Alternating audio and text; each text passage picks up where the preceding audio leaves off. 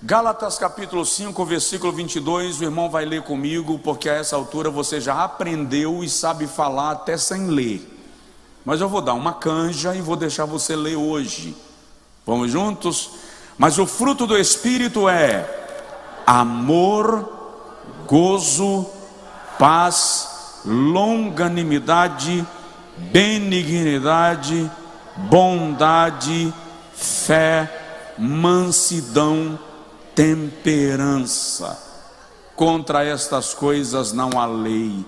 Vamos repetir esses nove atributos do Espírito ministrado à nossa vida. Vamos juntos? Amor, gozo, paz, longanimidade, benignidade, bondade, fé, mansidão, temperança. Olha para o seu vizinho e diga para ele assim: Esse sou eu. Profetiza sobre você. Profetiza sobre você. Pode sentar em nome de Jesus. Eu já falei aqui sobre amor. Não vou repetir, as mensagens estão disponíveis no nosso canal no YouTube sobre o amor como fruto do Espírito, que não é o amor sentimental, é o amor sacrificial, não é o amor emocional, é o amor racional. Já falei aqui sobre alegria, e já fiz um paradoxo, um paralelo entre alegria e felicidade para o irmão compreender que felicidade está relacionada a conquistas daqui. Eu dependo que um sonho realizado me torne feliz, que o meu marido me torne feliz, que a minha mulher me torne feliz, que o meu trabalho me torne feliz. A alegria não está condicionada a coisas da terra, porque ela é resultante de uma ação do Espírito Santo. Já falei com os irmãos sobre a paz. E a paz está relacionada à segurança, equilíbrio, tranquilidade, prosperidade. A paz, como fruto do Espírito, está relacionado à serenidade, a uma vida de leveza, ainda que às vezes sob pressão. Você não perde a tranquilidade que o Espírito Santo comunica à tua alma pela Sua presença. Falei aqui com os irmãos de um equívoco que nós evangélicos cometemos, e eu espero que você não tenha cometido mais.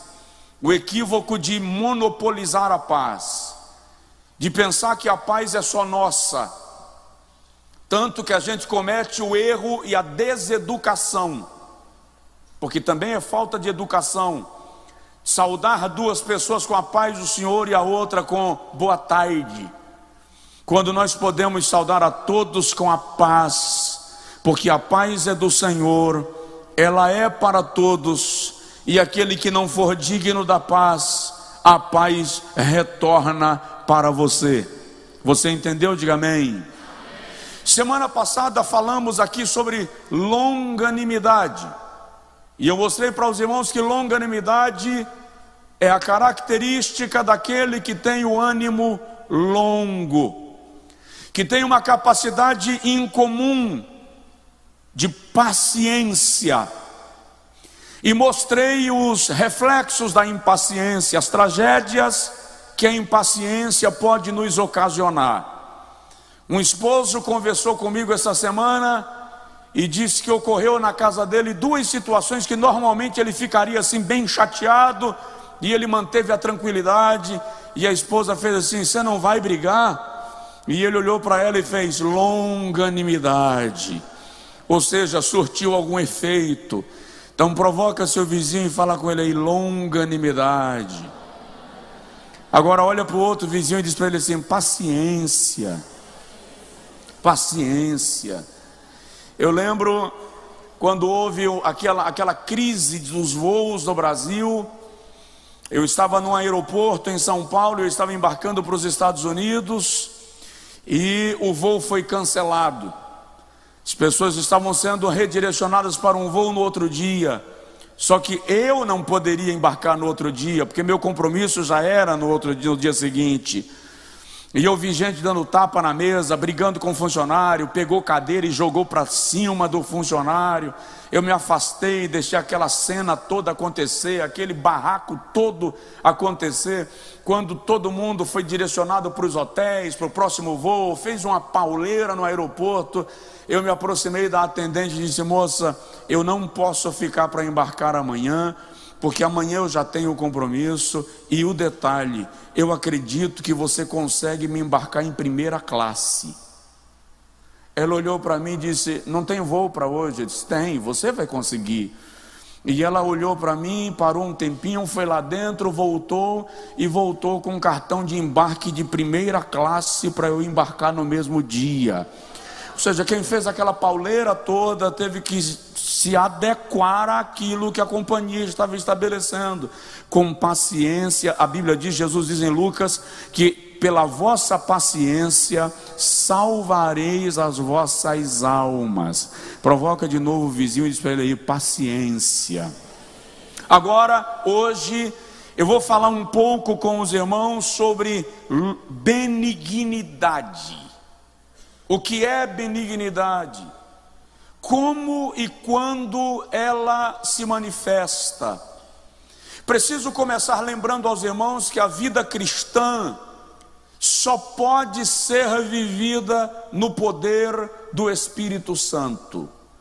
Não é possível praticar amor, alegria, paz, longanimidade e benignidade neste nível se não for por uma operação direta do Espírito Santo na nossa vida. Você está me entendendo? Diga amém. Tem um camarada na Bíblia chamado Lameque. Esse camarada nunca levou desaforo de ninguém para casa. Do comportamento de Lameque surge um padrão que virou lei chamada lei de Talião. Ou seja, olho por olho, dente por dente. Lameque aparece na Bíblia apenas em Gênesis capítulo 4, versículos 23 e 24. E ele chega para as suas duas mulheres e diz: Matei um homem por me ferir, e outro por me pisar. Alguém de maneira desavisada pisou no pé de Lameque e para Lameque não há segunda chance. Ele matou o indivíduo porque pisou no seu pé. O tipo do camarada que não perdoa, que não tolera, que não dá segunda chance. É o que o meu avô materno chamava de ir cavar nos pés. Meu avô dizia: quem me fizer mal, acabar daí que eu vou cavar nos pés. Tem muita gente na igreja vivendo nesse padrão, nesse teor, neste nível. São alguns que inclusive dizem assim: eu sou crente, mas o meu revólver não é. Eu sou crente, mas o meu braço não é. Ou seu braço se converteu também, ou nada em você foi convertido. Aliás, o seu revólver, acho muito bom você ponderar as circunstâncias nas quais o possui, porque é preciso analisar que você não é filho de Lameque, você é da descendência de Enos, aqueles que invocam o nome do Senhor. Diga amém. Provoca o vizinho, fala com ele: Você não é filho de Lameque. Lameque é o retrato bíblico da natureza humana. Nós nos comportamos, regra geral, mais ou menos igual a Lameque. Não na mesma instância, não com o mesmo peso de atitudes, mas Sou simpático com quem for simpático a mim. Sou alegre com quem for alegre comigo. Saúdo quem me saudar. E quem me fizer o mal, me aguarde, porque vai ter troco. É a natureza de Lameque. Muita gente na igreja ainda está vivendo nesse nível de comportamento. Porém, benignidade é uma característica que nos aproxima do padrão de Deus. Deus é benigno. Benignidade é a marca daquele que jamais deseja o mal para outro. É a marca daquele que só faz o bem. E aquilo que é maligno não fará parte da sua história e da sua trajetória. E eu vou repetir que só é possível viver a vida cristã de fato pelo poder do Espírito Santo.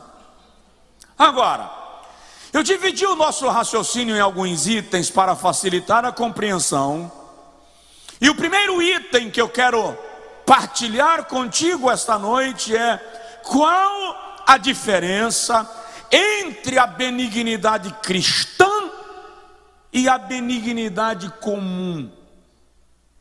Porque você vai olhar para mim e vai dizer assim, pastor, eu conheço pessoas que não são cheias do Espírito Santo e elas são pessoas que fazem o bem. Elas dão esmolas, elas socorrem os necessitados, são perdoadoras. Qual é a diferença entre a benignidade cristã e a benignidade comum? Lucas, capítulo de número 6, versículo de número 33 diz assim: se fizerdes o bem àqueles que também vos fazem bem, que recompensa tereis? Também os pecadores fazem o mesmo.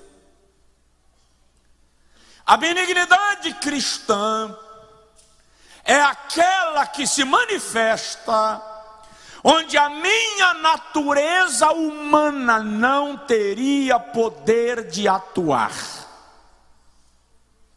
Fazer aquilo que todo pecador também faz, não é fruto do Espírito. Jesus diz: se vocês fizerem o bem, apenas aqueles que também vos fazem bem. Que bem há nisso?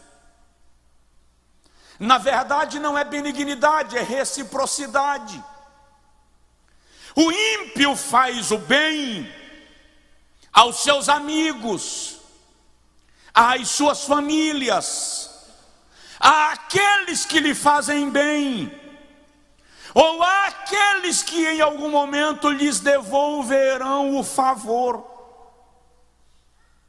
Os ímpios fazem bem nas circunstâncias em que, de alguma forma, serão recompensados, nem que seja pelo sentimento de uma consciência de ter feito o bem. Paulo diz que, ainda que eu venda o meu corpo para ser queimado, que eu entregue o meu corpo para ser queimado, se não for por amor, de nada serve. O que Paulo está dizendo?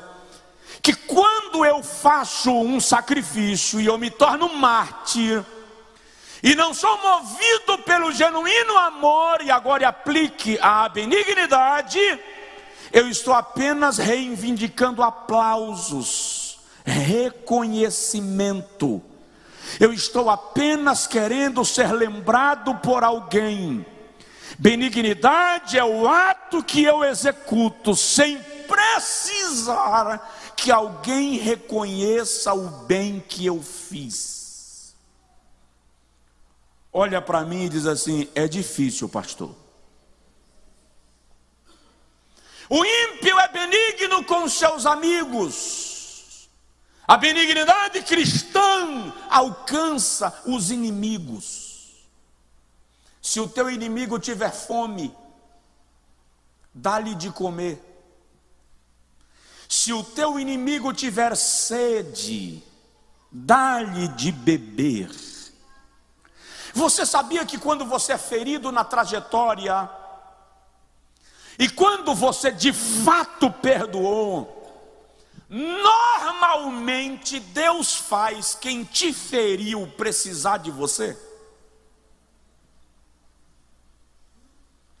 É um teste de Deus para colocar o teu coração à prova e chancelar a liberação da tua alma.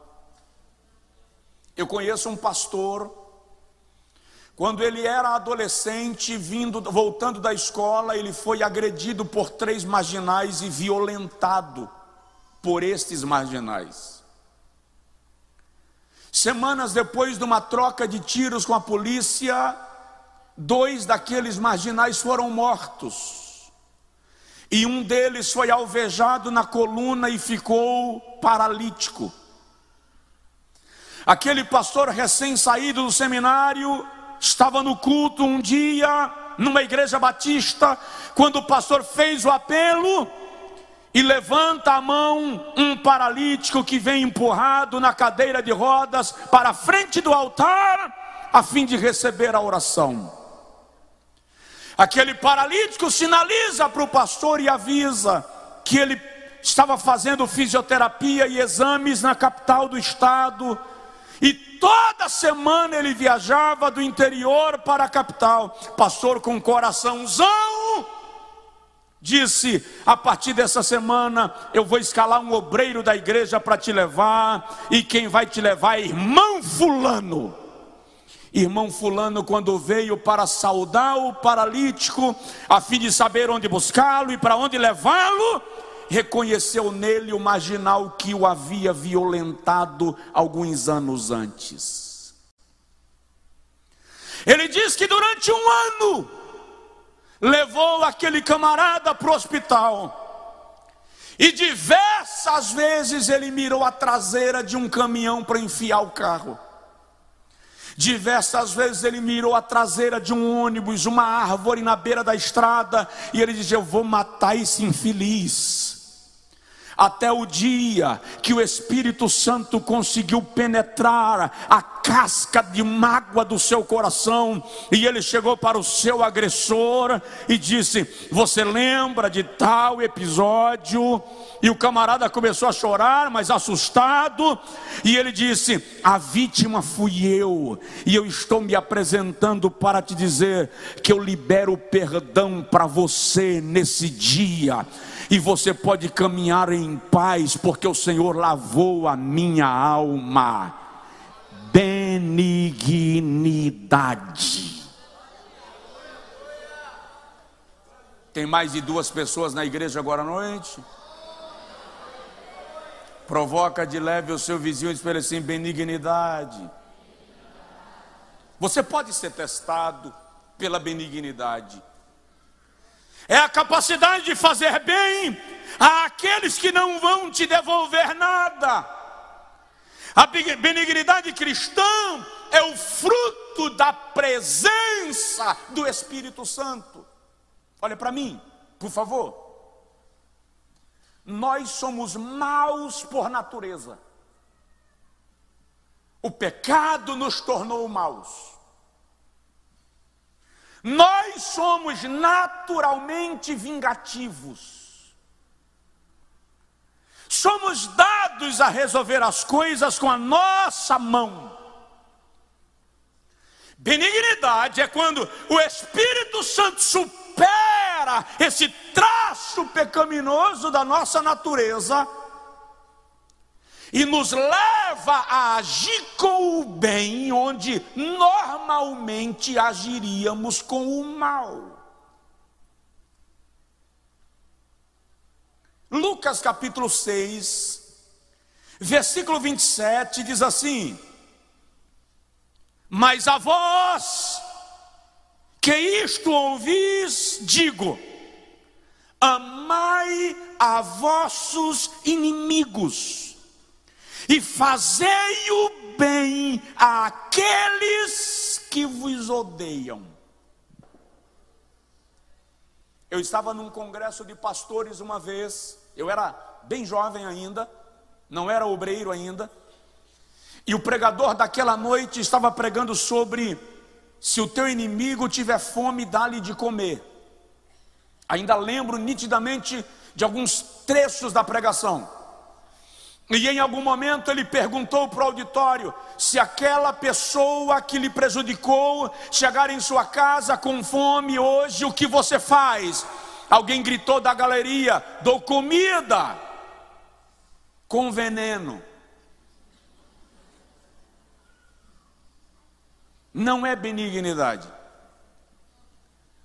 Todo traço de vingança contraria o princípio da benignidade. Olha para mim, ninguém aqui é anjo, é? Eu não estou dizendo que o seu coração não vai se sentir tentado a. Ah, se eu pudesse esfregar tua cara naquela parede chapiscada. É o que a sua natureza quer, e de vez em quando o velho homem quer sair do caixão. Sim ou não? Sim. De vez em quando o velho homem sacode a terra que o sepultou, mas a benignidade te faz manter o velho homem no lugar dele e prevalece o homem que foi renovado em Cristo, que nasceu de novo e te levará a agir pelo Espírito Santo. Presta atenção, humanamente não é possível, pode aplaudir. Isso é obra do Espírito Santo em nós. O ímpio oferece a capa a alguém que está com frio. O cristão cheio do Espírito Santo já perdeu a capa e entrega a túnica. Lucas capítulo de número 6, versículo 29 ao versículo 31, Jesus vai e diz assim: Bendizei os que vos maldizem. Ai. Tem crente aqui? Levanta a mão. Fulano, fiquei sabendo hoje que estão acabando com você, mas estão falando miséria. Aí você diz assim: Deus abençoe.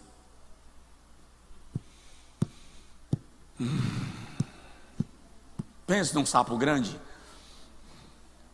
Mas isso é benignidade. Bendizei os que vos maldizem. E orai pelos que vos caluniam. Quem quer aceitar Jesus como Salvador hoje à noite, levante a mão aí que eu quero fazer uma oração pela sua vida. Isso é caso para a gente se converter. A Bíblia diz de Jesus que ele, quando era injuriado, não injuriava. Quando era caluniado, não caluniava. Entregava-se àquele que julga retamente.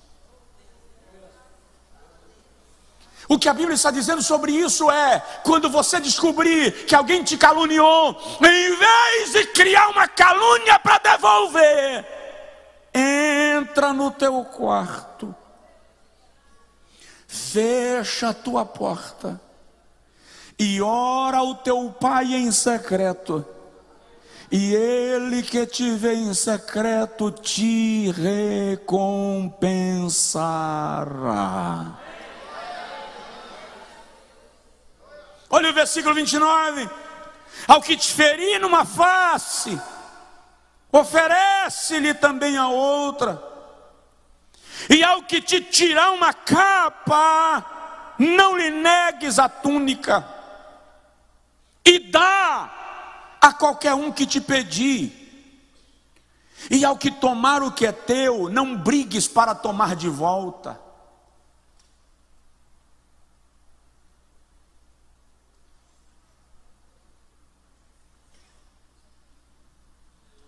Vamos parar essa pregação?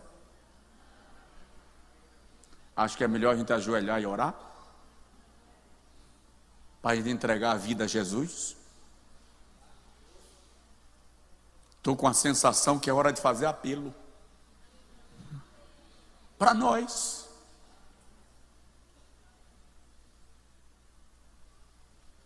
Me responde se cristianismo dá para ser vivido sem poder do Espírito Santo. Me responde se é possível reagir assim se o Espírito Santo não estiver agindo na sua vida para produzir em seu coração as características de Deus que nos leva a reproduzir Deus, a viver Deus, a revelar Deus no dia a dia da vida. A grande diferença entre a benignidade comum e a benignidade do Espírito é que ela vai além do que você humanamente conseguiria ir. Por melhor que eu e você sejamos, existem alguns limites que a gente não consegue ultrapassar. Aí o Espírito Santo vem e diz assim: Vem, eu te tomo pela mão e você passa comigo eu te tomo pela mão e você vai comigo. O nome disso é benignidade. Não é simples, mas é possível. Se nós permitirmos o Espírito Santo trabalhar em nosso coração e em nossa vida, de maneira que ele assuma o controle do, da nossa das nossas reações, o controle dos nossos sentimentos e nos leve a caminhar debaixo da direção de Deus. Coloca a mão assim no peito. E diga comigo assim: Eu quero ser Senhor amado,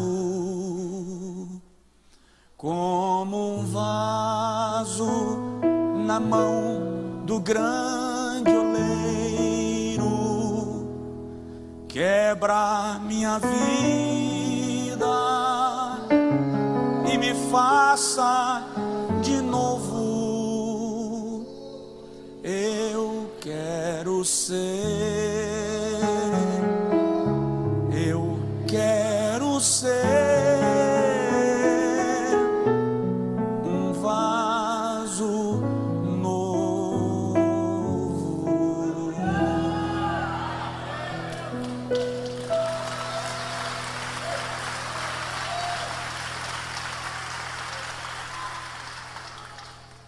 Segundo item que eu quero compartilhar contigo.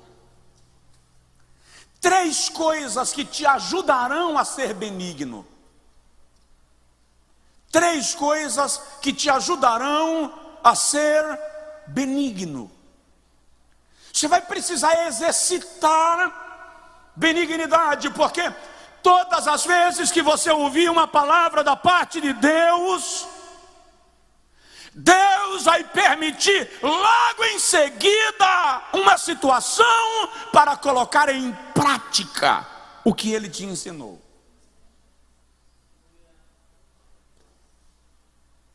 Diz assim: Senhor, tem misericórdia, alivia. Primeiro, primeira coisa que vai te ajudar a ser benigno, não pense no que a pessoa merece. A graça de Deus nunca foi manifestada pelo mérito. Deus decidiu por conta própria nos abençoar sem mérito. Então, se você vai ser benigno, você não pode medir o que a pessoa merece. Vou dar um exemplo. Você tem alguns irmãos, eles estão com muita inveja de você porque você começou a prosperar. Eles te atraem para uma situação. Naquela situação, eles planejam te matar. E você está ouvindo eles planejando como vai ser a sua morte. Sequestrado pelos irmãos. Até que um chega e diz assim: mata não, desterra, dá sumiço. manda para um lugar onde ninguém vai. Vende esse cara para um bando de estranho. E ele vai servir para alguma coisa em outro lugar. E nosso pai diz para ele que ele morreu na viagem. O cara vai ser escravo. Da escravidão, quando começa a prosperar, ele vira prisioneiro, vai para a cadeia. De repente Jeová para e diz assim: Chegou, já cumpriu o tempo, eu lhe quero no palácio. E o camarada sai da prisão para o trono e vira vice-governador do império mundial da época. O rei do Egito olha para ele e diz: Somente quando eu estiver no trono serei maior do que tu. Fora do trono, a maior autoridade do Egito é você. Esse camarada virou o homem mais poderoso do mundo. Daí a pouco, os caras que o venderam chegam na frente dele precisando de comida. E o incrível é que o invejoso tem a mente curta. Eles não reconheceram a José, mas José os reconheceu. José manda encher os sacos de alimentos e ainda devolve o dinheiro. Benignidade é você entender Recebe essa palavra que sempre que alguém te fizer mal e o seu coração não reservar mágoa, Deus vai programar a data do encontro e você estará no degrau de cima. Só que isso não vai acontecer Enquanto no seu coração tiver aquele sentimento, desta, a hora chega. A vida dá muitas voltas, vocês me pagam. Ah, eu queria só para provar. Enquanto esse sentimento estiver aí, você permanece na casa de Potifar, na prisão, porque ainda não está em condição de ir para o palácio.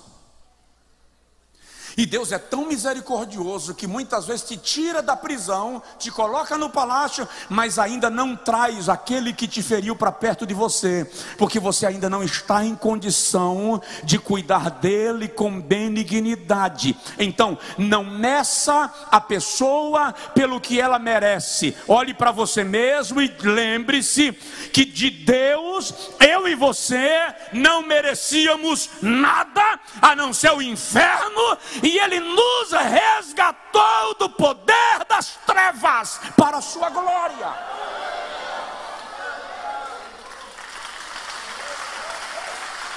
Aleluia! Segundo lugar, segunda coisa que te ajuda a ser benigno, siga o exemplo de Jesus. Decida ser como Jesus. O que Jesus faria nesta situação? Judas vem traí-lo, e a sua fala é: O que te traz aqui, amigo? Ele sabia que Judas estava armando contra ele, mas na Páscoa ele dá a Judas o bocado molhado. O bocado molhado era uma expressão de honra, era uma declaração de amor.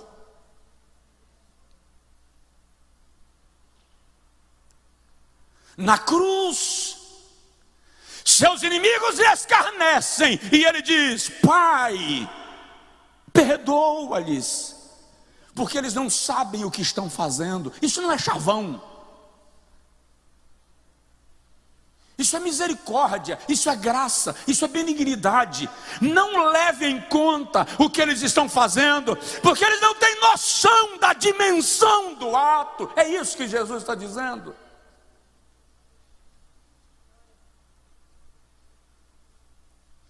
Ei, amém? amém. Ah, estão aí. Romanos capítulo 5, versículo 8 diz que Jesus nos amou quando nós ainda éramos pecadores. Porque será que depois que a gente se converte, de alguma maneira a religião nos convence que nós nos tornamos merecedores? Quando a gente não merece nada. Então decida fazer o que Jesus faria. Terceira coisa que você precisa saber para ser benigno: analise a sua motivação. Por que, que eu estou sendo benigno? É porque eu quero controle? Eu estou sendo benigno é porque eu quero comandar, é porque eu quero montar no pescoço. Eu estou sendo benigno é para atrair a presa, a arapuca. Eu estou sendo benigno é para ser reconhecido. Eu estou sendo benigno para ser aplaudido. Ou eu estou sendo benigno porque Jesus está sendo reproduzido em mim pela obra do Espírito Santo. Quais são as nossas motivações? Por que razão estamos praticando benignidade? Porque se for por reconhecimento no mundo, já recebemos a nossa recompensa. Quem quer galardão aqui, está abrindo mão de galardão na glória. Seja benigno. Diga para você, diga para Deus agora, Senhor, opera em meu coração benignidade. Terceiro, nós normalmente confundimos indiferença pacífica com benignidade. Então eu quero falar agora sobre contra a indiferença pacífica. Não me vinguei não retribuí, mas para mim, morreu. Finjo que não vi. Hum. Finjo que não conheço. Já vi gente dizendo assim: eu sei matar alguém sem levar para o caixão. Hum, hum. Indiferença pacífica não é benignidade. Nós acabamos nos adaptando àquele padrão do tipo: se falar comigo, eu falo. Se não falar, eu também não falo. A pessoa vem na minha direção para me saudar, eu finjo que não percebi, viro as costas e sigo, porque afinal de contas eu não estou afim de pegar na mão dela. Indiferença pacífica. O outro chega e diz: A paz do Senhor, irmão, eu não consegui me livrar. Ele diz: A paz, eu seguro na mão por educação, mas não respondo com paz, porque eu não recebi a paz. Indiferença pacífica. Eu não estou dizendo que você vai pegar o teu inimigo e colocar na tua cama. Eu não estou dizendo que você vai pegar o cara que roubou tuas galinhas e colocar dentro do puleiro, do galinheiro. Então, a indiferença pacífica nos leva a dizer: se falar comigo, eu falo. Se não falar comigo, também não falo. Vou dar um exemplo de indiferença pacífica na Bíblia. Jesus cita na parábola do bom samaritano, Lucas capítulo 10. Um judeu descia de Jerusalém para Jericó, versículo 25 a 37. E os salteadores o, pre, o pegaram e o saltearam e o espancaram. E ele ficou lançado à beira da estrada, no acostamento da estrada, agonizando. Aí vem um sacerdote. Quem é ele?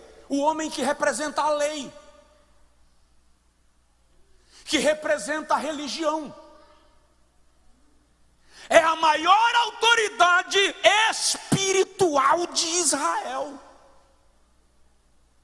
Quando ele vê um judeu, que é um irmão de sangue, agonizando à beira da estrada, o que ele faz? Ele foi maligno? Não, ele seria maligno se chegasse lá e aumentasse a ferida, desse um chute para aproveitar que o cara estava caído. O que, que ele foi? Indiferente, passou de largo. Quantas vezes você poderia ter curado a ferida de alguém e não curou?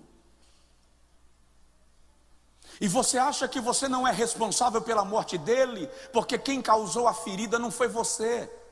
Só que presta atenção, ainda que você não tenha causado a ferida, mas você podia curá-la e não o fez, você se torna responsável, corresponsável pelo resultado, por causa da sua indiferença.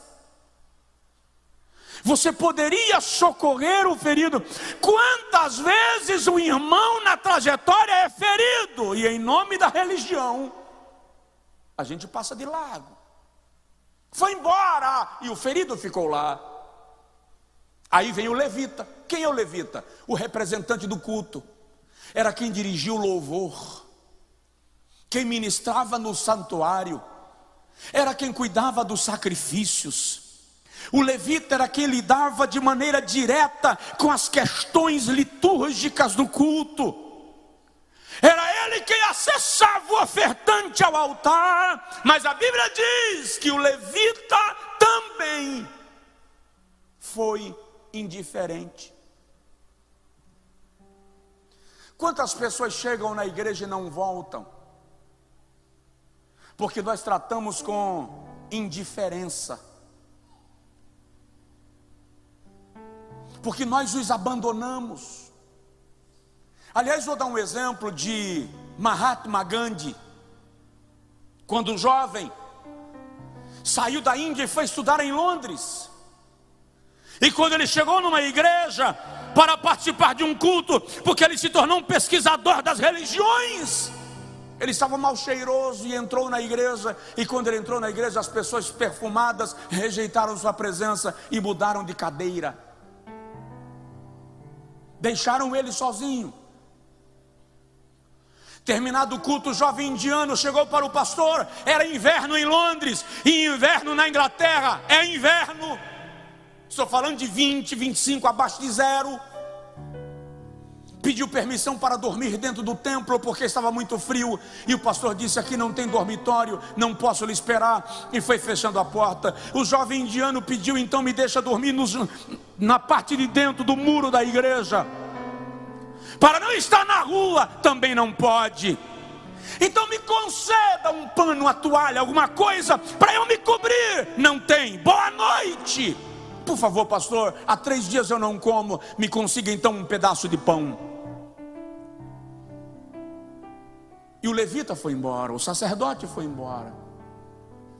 Gandhi se formou, se torna um dos grandes pensadores da história a cabeça pensante do hinduísmo, arregimenta e arrebanha um bilhão de hindus para a sua filosofia religiosa. E quando Gandhi está perto de morrer, um jornalista americano lhe pergunta: O que o senhor fala de Jesus Cristo? O velho Gandhi responde: No Cristo de vocês eu creio. Eu não creio é no cristianismo que vocês pregam.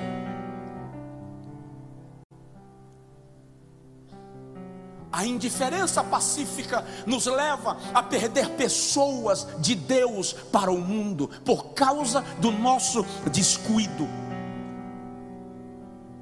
Quantos suicídios poderiam ter sido evitados se a nossa indiferença pacífica tivesse sido provocada?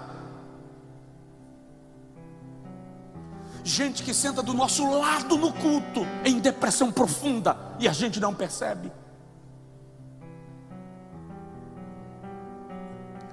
Gente que sai da igreja e se mata depois do culto e a gente não viu.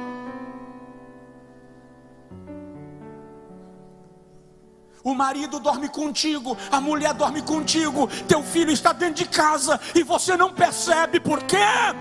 Porque você está atento a tudo, menos ao que mais importa sinais que estão sendo emitidos de que alguma coisa não está bem.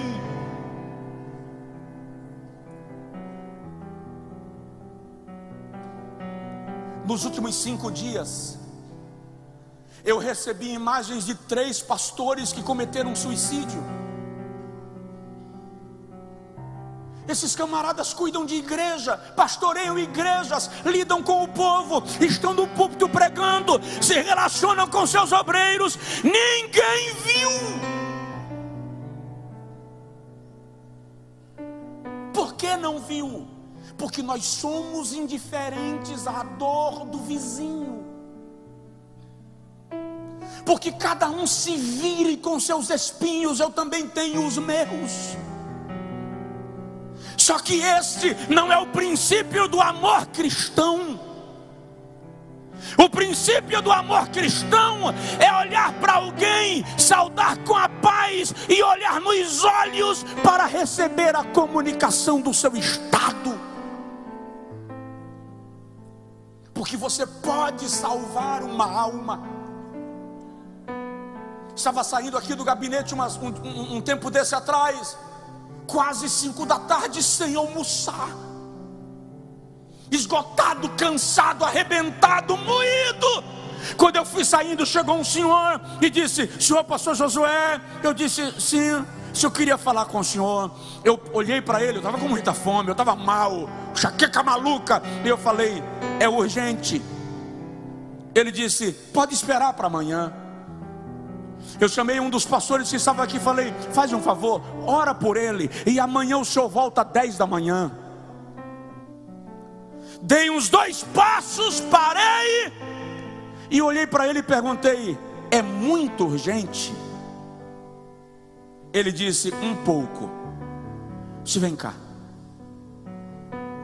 Em suma, ele estava com duas armas na cintura, colocou em cima da mesa e disse: Eu estou indo no trabalho da minha mulher, eu vou matar a minha mulher, e depois eu vou cometer suicídio. Orei com ele, abençoei a vida dele, convidei para no dia seguinte ele vir ao culto. No dia seguinte ele estava no culto com a esposa para a glória de Deus.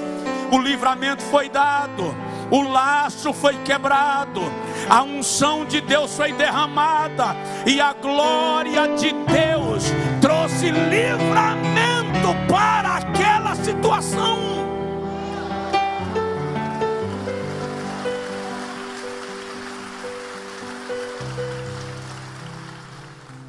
Você entendeu? Diga amém. Então, nós precisamos compreender que nós somos indiferentes quando passamos de largo ao sofrimento de alguém, ignoramos quando podemos levar socorro. Somos metade cristãos, meio cristãos, quando praticamos o Evangelho apenas naquilo que nos interessa.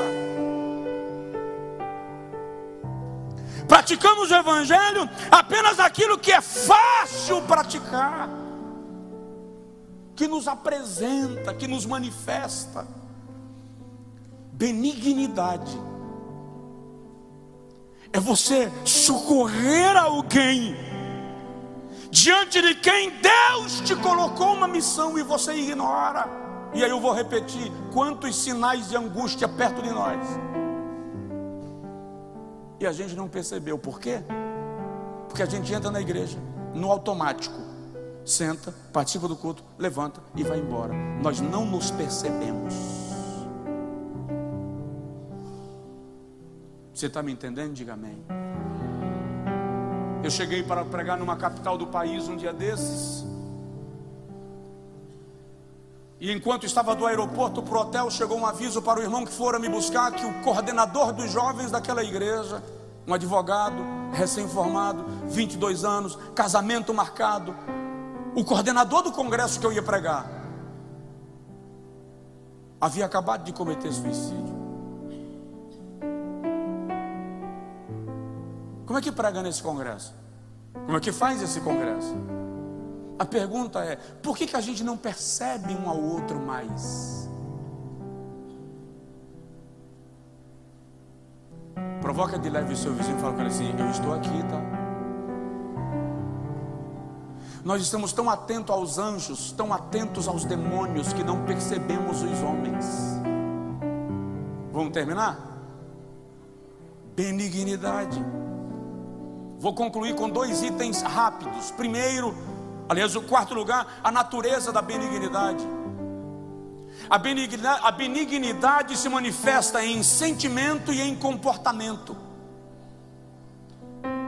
Benignidade em sentimento é empatia, é se colocar no lugar do outro, para sentir a dor como se ela fosse sua, e em vez de dizer não estou nem aí, se preocupar em ajudar na questão que aflige. O benigno não ri dos que choram. O benigno chora com os que choram. Ri com os que riem. O nome disso é empatia. Benignidade de comportamento é simpatia é a reciprocidade de relacionamentos, é não deixar o outro com a mão estendida.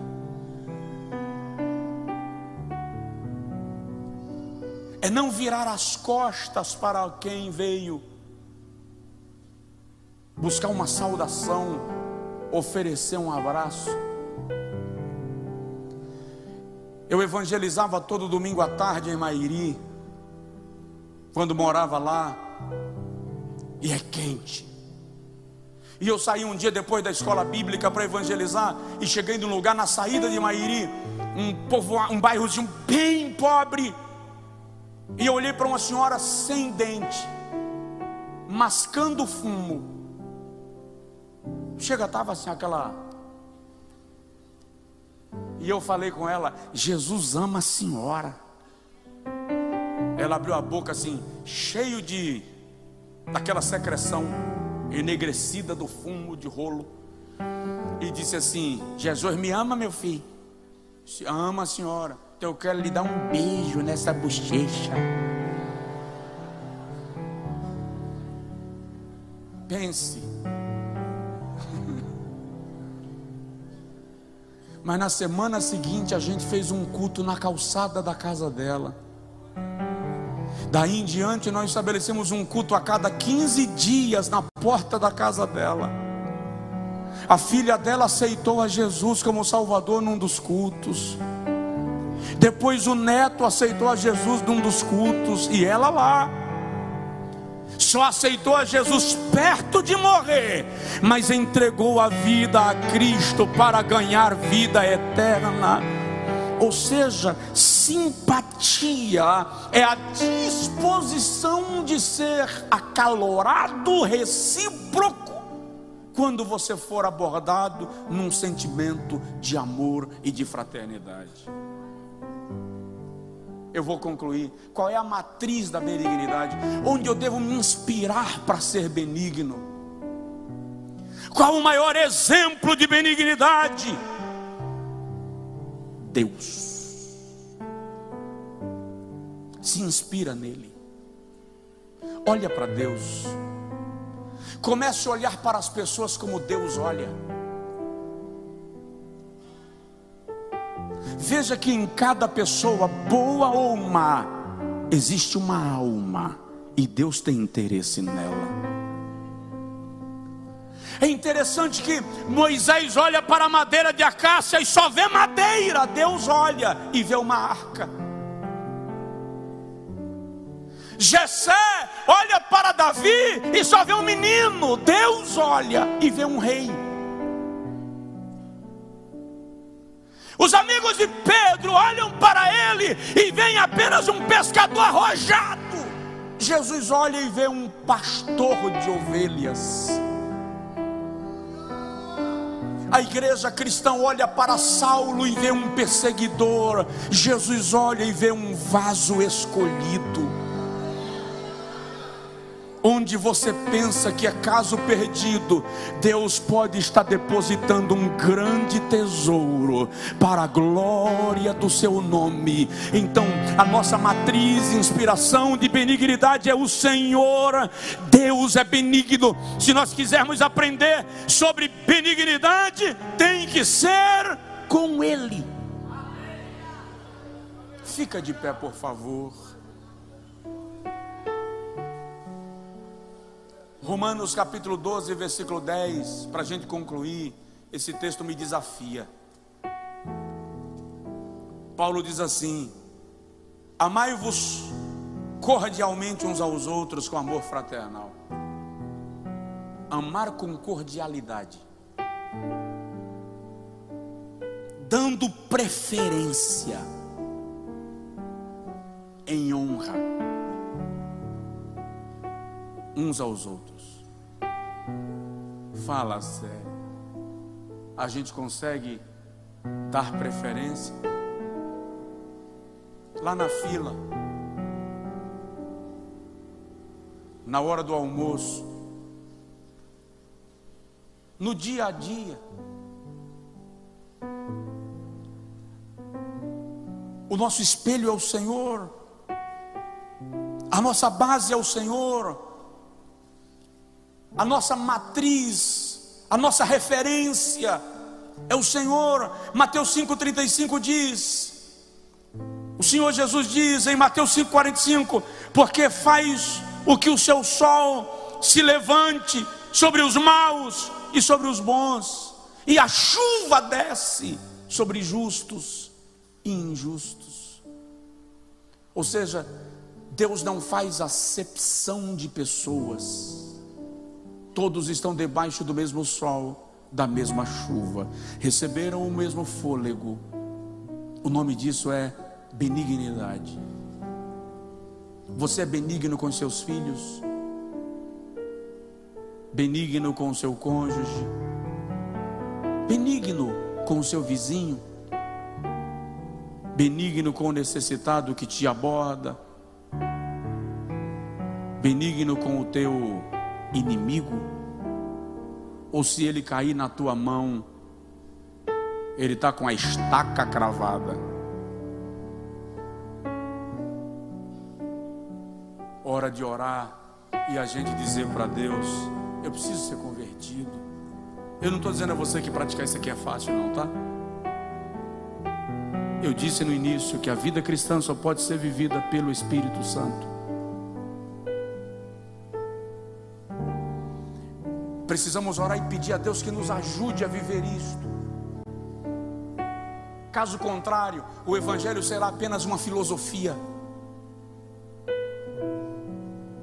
Caso contrário, o Evangelho não estará operando em nós para a prática diária. Ore comigo e pede a Deus isso. Senhor, me faz benigno. Você pode dizer para Deus, Senhor, eu consigo fazer o bem para quem me faz bem, eu consigo me fazer o bem pelo menos para quem nunca me fez mal. Não vai me devolver, mas também nunca me fez mal. Mas orar pelos que me odeiam, como o Senhor manda. Abençoar aqueles que estão me maldizendo, como o Senhor manda. Senhor, isso está além de mim. Pode dizer isso para Deus. Isso está além de mim. Isso vai além da minha capacidade. Eu preciso que o Senhor me ajude. Eu preciso que o Espírito Santo, nós precisamos que o Espírito Santo produza isto em nós. Nós precisamos que a tua mão trabalhe em nosso ser. Que o teu espírito nos leve além do que nós humanamente teríamos capacidade de ir. gera em nosso coração mais do que simpatia, produz empatia, mais que isto, torna-nos benignos, ao ponto de não querermos o mal, nem para aqueles que nos causaram o mal. Cura agora, Senhor, o coração aflito e ferido. Cura agora, Senhor, o coração traspassado. Cura agora o coração desejoso de retribuição, de vingança. Cura. O Senhor pode. O Senhor pode. Só o teu espírito pode ministrar tão profundamente que gere essa mudança que vai influenciar lá em casa, que vai influenciar lá na empresa, que vai influenciar aqui na igreja, que vai influenciar na rua, no trabalho, em nome de Jesus. Se não for pedir demais, estende a mão, ora pela pessoa que está do seu lado, pede para o Senhor produzir isto nele,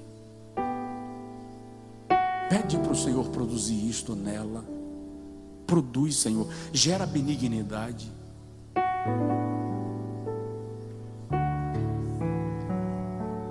gera nos corações um sentimento divino